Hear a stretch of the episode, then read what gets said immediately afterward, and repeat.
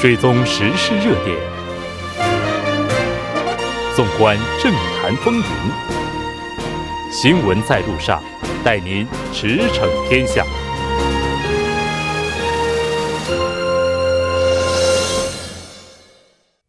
稍后第二部节目当中将为您带来此时此刻主要新闻聚焦分析以及数据有话说。广告过后马上回来。您的参与，我们的动力。参与我们的节目，您可以通过手机短信的方式发送短信至井号幺零幺三，每条短信收取五十韩元的通信费用。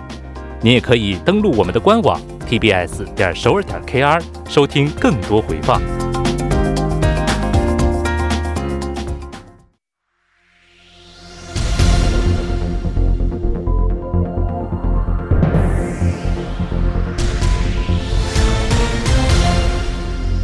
此时此刻，主要新闻。现在我们把时间交给新闻播报员司空宽舒，我们稍后再见。下面是本时段新闻。据韩国统计厅十号发布的数据，韩国六月份就业人口为两千七百四十点八万人，同比增加二十八点一万人，增幅创十七个月以来的最高水平。失业率为百分之四，同比提高零点三个百分点。十五岁以上就业人口为百分之六十一点六，同比提高零点二个百分点。六月份失业人口为十一百三十三点七万人，同比增加十点三万人，创二十年来同月失业人口最高纪录。据统计厅分析，去年地方公务员考试在五月份进行，而今年被推迟到六月份。受此影响，六月十五岁到二十九岁的青年失业率增至百分之十点四。下一条消息，今天国会国土交通委员会交通法案审查会议上批准了旅客车辆运输事业法修正案，允许在上下班高峰时段提供拼车服务。修正案规定，只允许在上下班高峰时段，即上午七点到九点、下午六点到八点运营拼车服务，但在周末和公休日则禁止运营。同时，也批准了出租车运输事业发展相关法律部分修修正案，取消出租车公司的缴纳金制度，并实施出租车月薪制度。下一条消息。今年私立自主高中办学资格重审结果显示，近一半的私立自主高中面临被取消资格。明年混乱局面还会继续发酵。明年在首尔即将接受重审的私立高中有九所，大邱、仁川、大田、京畿、全罗北道等地区共有十五所学校将要接受重新评估。另外，明年还计划对外语高中、科学高中、体育高中等特殊目的高中和特性化学校进行大规模运营成果评估。因此，围绕高中体系改革的争论还将继续激化。下一条消息：今年以来已发现的甲型肝炎患者多达九千多人。防疫当局提醒公众，在假期的时候需要特别注意防范传染病。尤其儿童和老年人出行时需要倍加注意，加强预防各种传染病。卫生当局表示，由于度假期间人群接触频繁，易于患上甲肝等传染病，感染患者暴增的可能性也会增加，因此需要更加注意个人卫生。以上就是本时段新闻。接下来为您带来这一时段的聚焦分析。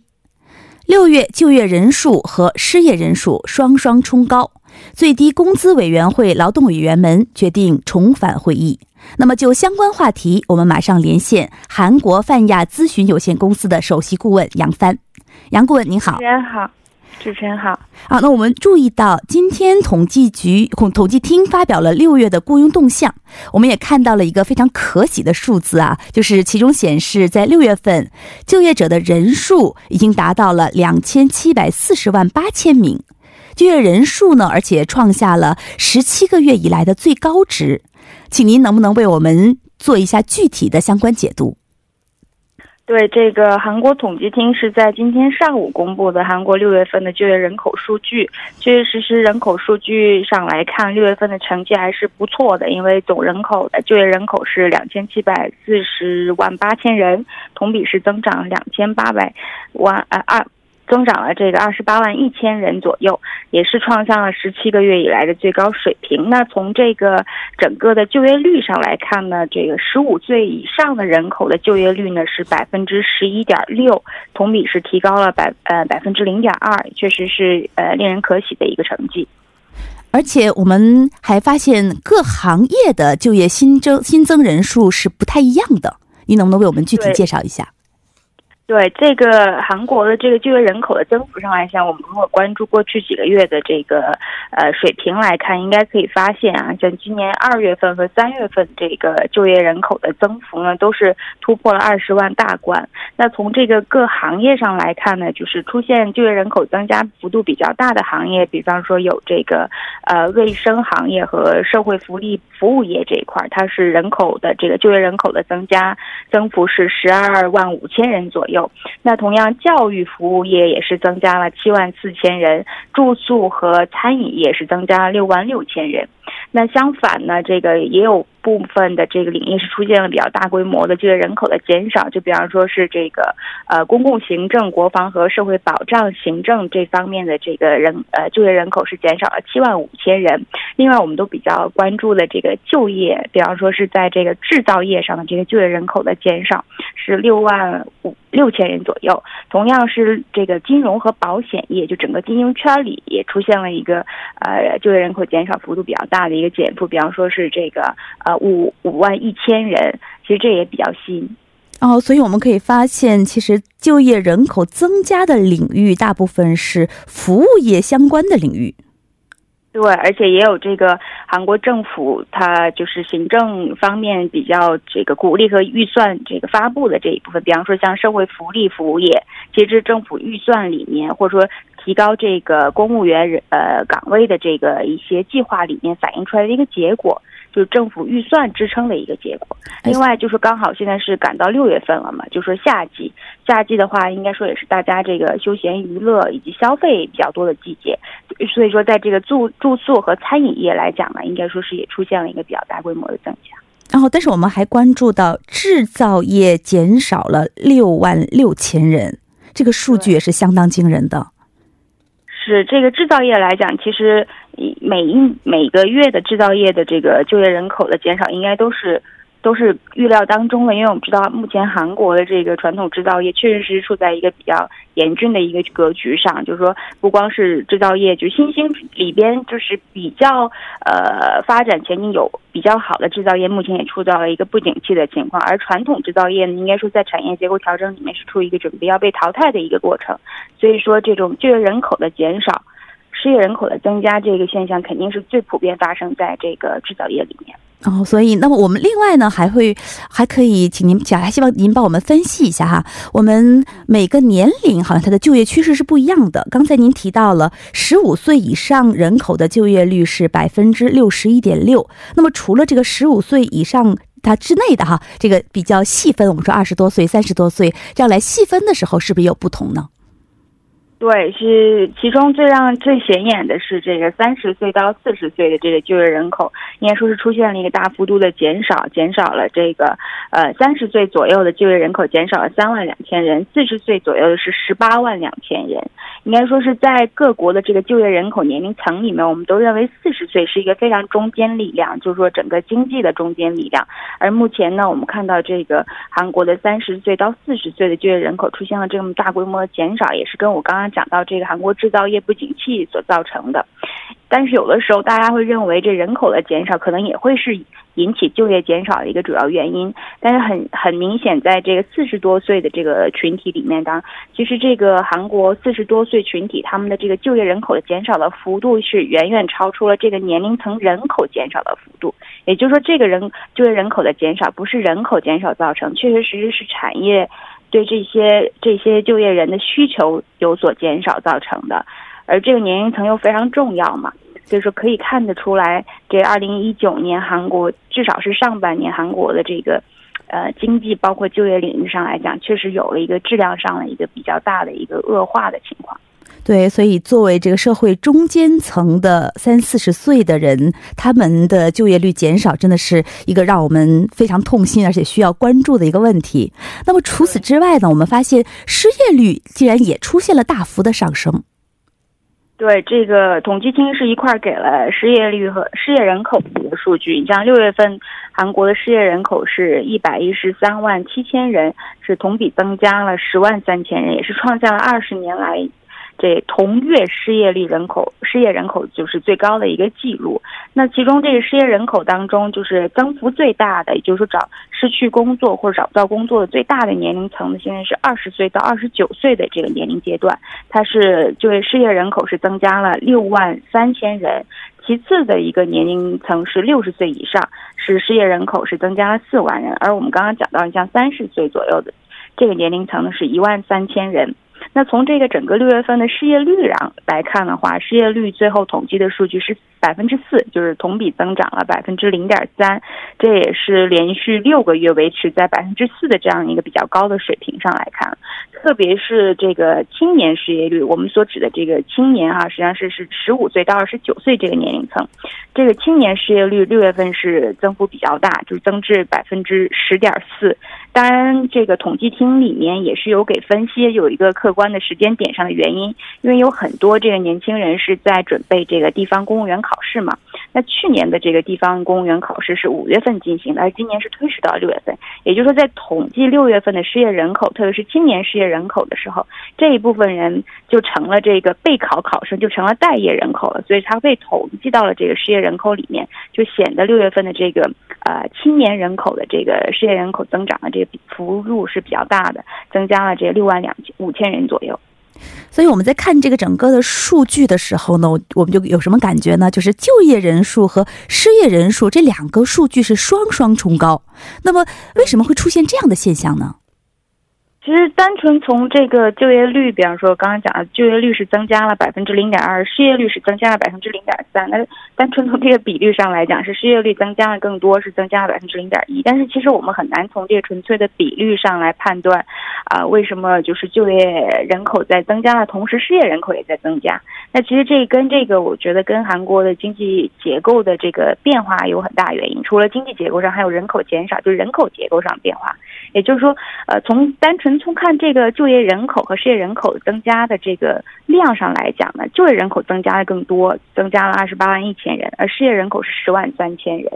但是说像刚刚讲到的，具体是在哪个领域里面，哪个年龄层增加的多或减少的多，这其实是有待就是去详细的去分析。就比方说我们刚刚说三十岁到四十岁这个就业人口，它减少了。比较大的一个幅度，而我们知道，又这是中就是整个经济的中坚力量。那这一部分就业人口是减少，其他年龄层再增加，那我们还是会担心这个就业人就业的这个质量是不是真的是我们想象当中那么有效率的？同样，你像失业人口增加这一块，增幅最大的年龄层是二十岁到二十九岁，增加了六万三千人。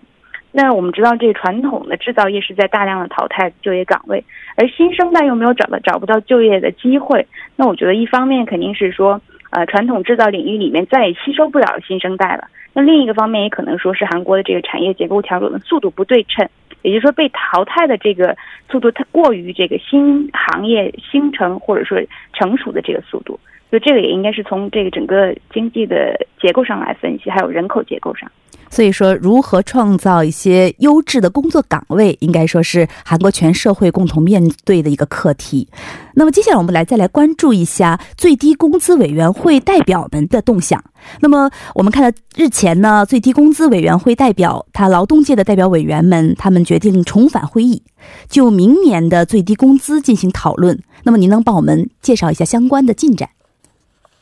这个随着这个劳动界的这些劳动者委员他重返会议之后，其实有关明年就是二零二零年的这个最低工资的协商，应该算是重新回归了正常的轨道。那目前呢，是最低工资委员会是在今天上午接受了这个双方，也就是说劳资双方提供的这个最低工资的一个修改方案，并且是准备从中寻找这种适中的解决方法。那双方最大的一个分歧呢，也在于这个方案提供的这个数值，也就是说，他理想的这个最低时薪的这个呃水平。比方说，企业方呢，它是最早提出了一个八千韩元的这样的一个时薪，这相当于是现在八千三百呃五十韩元相比，净呃减少了百分之四点二的这样一个水平。但是说，劳动方一直是反对这个方案，因为劳动方最初提出的方案是，呃，时薪一万韩元。那今天上午双方提交的这个修改方案呢，应该说企业方是在原来八千韩币的基础上是提高到了八千一百五十八，而劳动方呢是从呃一万韩元降到了这个九千五百七十韩元这样的一个时薪。那如果双方是始终无法达成最后的一致的话，应该说公益委员会会出面提供一个审议的区间，然后引导双方达成一致。预计这个呃最低时薪的这个最低工资的呃会议呃审。审议会应该是从嗯持续到明天，就明天需要结束。那根据韩国现在现行的这个最低工资法呢，二零二零年的这个最低工资最终需要公示的期限是八月五号。那因为目前考虑到双方还是有很多争议需要协调，所以这个韩国的雇佣劳动部呢是表示说，最晚呢这个最低工资委员会需要在八月十五号给出二零二零年的一个最低工资的一个最终决定。好，非常感谢杨帆顾问，我们下期再见。谢谢大家。好，下面让我们来共同关注一下本时段的路况和气象信息。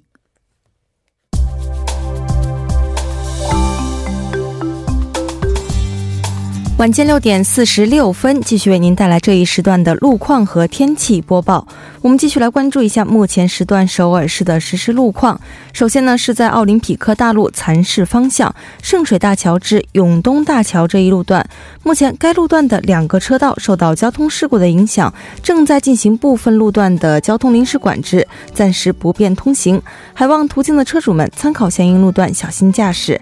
好，接下来我们来跟进一下目前时段发生在路面上的施工路况。首先呢，是在千户大路急动十字路口至千户站这一路段。那在三十分钟之前呢，在该路段的下行车道上进行的道路施工作业已经结束，路面恢复正常通行。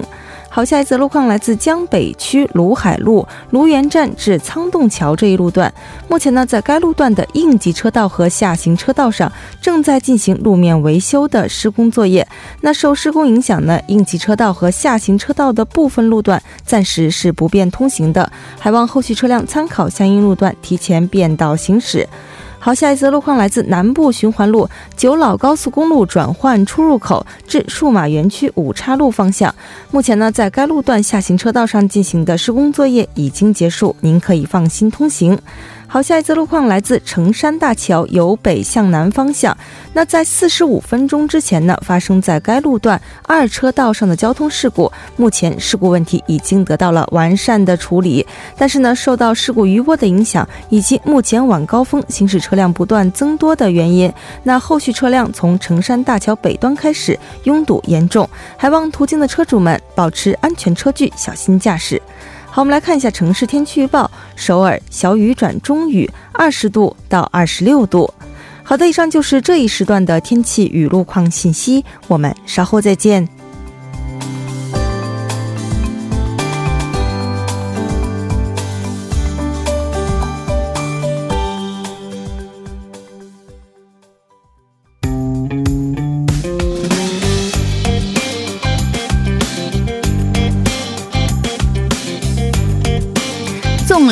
数据，解读新趋势，数据有话说。有请我们今天的栏目嘉宾张艺娜。艺娜你好，主持人好。哦，非常高兴与您一起了解今天的数据。呃，那我们先来看一下您给我们带来的第一个数据是什么？最近韩日关系比较敏感哈，也是全民关注的一个焦点了。所以关于这个问题。呃，研究调查机构也做了一个相关的一个调查。这个调查是从这个月八号到九号期间，以韩国一千零一名韩男女为对象进行的一个调查，应答率是百分之七点四，置信水平是百分之九十五，抽样误差是正负三点一。结果显示呢，对于解决面临现在那个破裂的一些呃危机的呃韩日关系的一个关键，有百分之三十点二的人认为是总统。是一个关键的人物。然后回答政府的人士占了百分之二十四点六，回答政呃回答政府和总统的人占了百分之五十四点八，超过了一半。哦，这个数字很让人吃惊啊！啊、我们可能 很多的韩国人是期待着通过政府和总统的这种外交的途径来解决这个问题。对，还是比较关注一些国家的一个动态的。嗯，那么此外，其他的我们可以哦，根据政治倾向，是不是这个数据有所不同呢？啊、是的，呃，百嗯、根据政政治倾向呢，就是呃，根据政治倾向是没有什么那个嗯呃。百分之四十点二的人回答的那个政治倾向是有变化的，不是说政治倾向有那个有什么不同，是那个百分之四十点二的应答者认为自己的政治倾向是保守派的，就是因为根据这种的一些变化吧。然后百分之四十点六的人应答者回答的是中立保守派，自己的一个政治倾向的一个问题。他们也指出，在解决这个问题方面上，呃，总统是应该积极出面的一个主体。另外，在进步层当中呢，百分之二十六点六的人认为是国会是解决韩日关系的一个关键，然后其次政府是百分之二十六点二，只有百分之二十一点四的人回答是总统。啊，中立进步层当中回答政府的是百分之三十二点二，然后国会是百分之二十五点八，然后回答文总统的人也只有百分之十七点九了。哦，那还是有一点就是差距对进步层当中可能回答的就是回答总统的那个比例比较低一些，低一点啊。然后呢，保守层呢，基本上是，还能认为总统或者是国家应该解决这个问题，呃政府应该解决这个问题。哦。那么呃，此此外还有什么其他的数据呢？呃，下面就是还有关于韩国那个政治满意度的一个调查了。然后根据调查呢，百分之七十七的国民对韩国的政治是表示不满意的一个状态。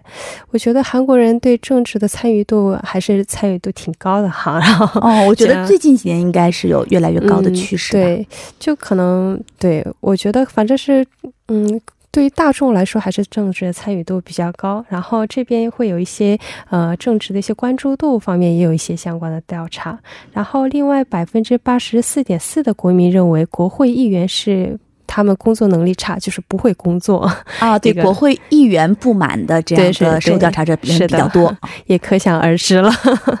然后有关政治厌恶的一些。嗯，舆论调查结果当中呢，百分之二十三点八的人回答对政治是不关注的，百分之三十八的人是呃回答关注度一般，然后百分之三十八点二的人是关注的一个状态的。那么我们对这个政治关注度和政治满意度这两项变量，它有没有交叉分析的这样的数据？呃。呃，也有的，因为有趣的是，这个政治的政治的关注度跟政治的满意度，哈，这是这两个数据的一个交叉分析，应该是在政治方面应该也是比较有趣的一个分析了。然后，因为在政治的关注度，呃，这数数据显示的是，政治的关注度越低呢，政治的不满度就越大，还比较匪夷所思的。在政治呃完全不感兴趣的人当中，百分之九十点二的人认为对政治表示不满，另外有。有百分之九十二点七的人对国会议员的工作持否定的一个态度，呃，相反呢，对政治表示非常关注的人当中，对政治表示不满意的人占了百分之呃七十二点三。对国会议员工作能力，就是表示国会议员工作能力差的人是 八十八十一点五的一个比例，对政治不感兴趣兴趣的人是相对比较积极的。哦，所以我们会发现，对政治不关注的人，好像更多是因为对政治的不满，嗯、所以慢慢的丧的丧失了对政治的关注度。然后这边还有一个对政治不满意的因素，就是有什么一些呃不一样啊，不一样的一些数据的一个分析。呃，对政治的整体满意度进行调查的结果显示，是百分之七十六点八的人回答的是不满意，啊、呃，一般的人是就是十九点八，满意。的还有满意的，是只有百分之三点四的一个比例的哦，满意的比例还是比较小的。嗯，那么另外在您带来的资料当中，我们还看到有与过去相比，政治是否有所好转这样的一个提问。那么大部分人的回答是怎样的？是的。呃，对于这个有没有好转的一个提问呢？然后完全不关注政，就是完全不关注政治的人群当中，百分之八十点五的人回答是政治呃没有好转。而回答非常关注政治的人当中，是百分之四十四点六的人回答政治正在好转，就是也是一种交叉性的一个分析的数据了，就是根据你的那个关政治的关呃关注度，看看有没有觉得对政治的一些改变和趋势的一种调查数据了，我觉得是。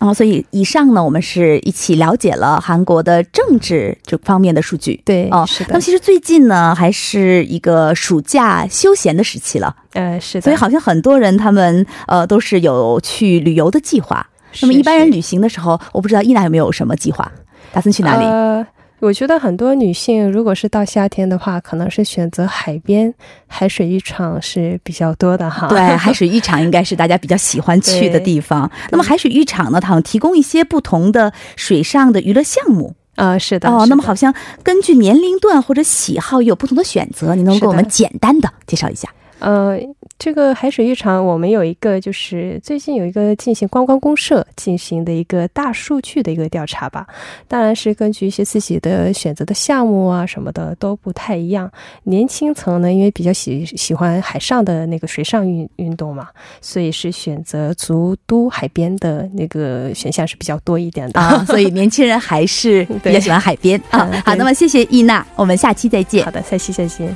啊。整点过后马上回来。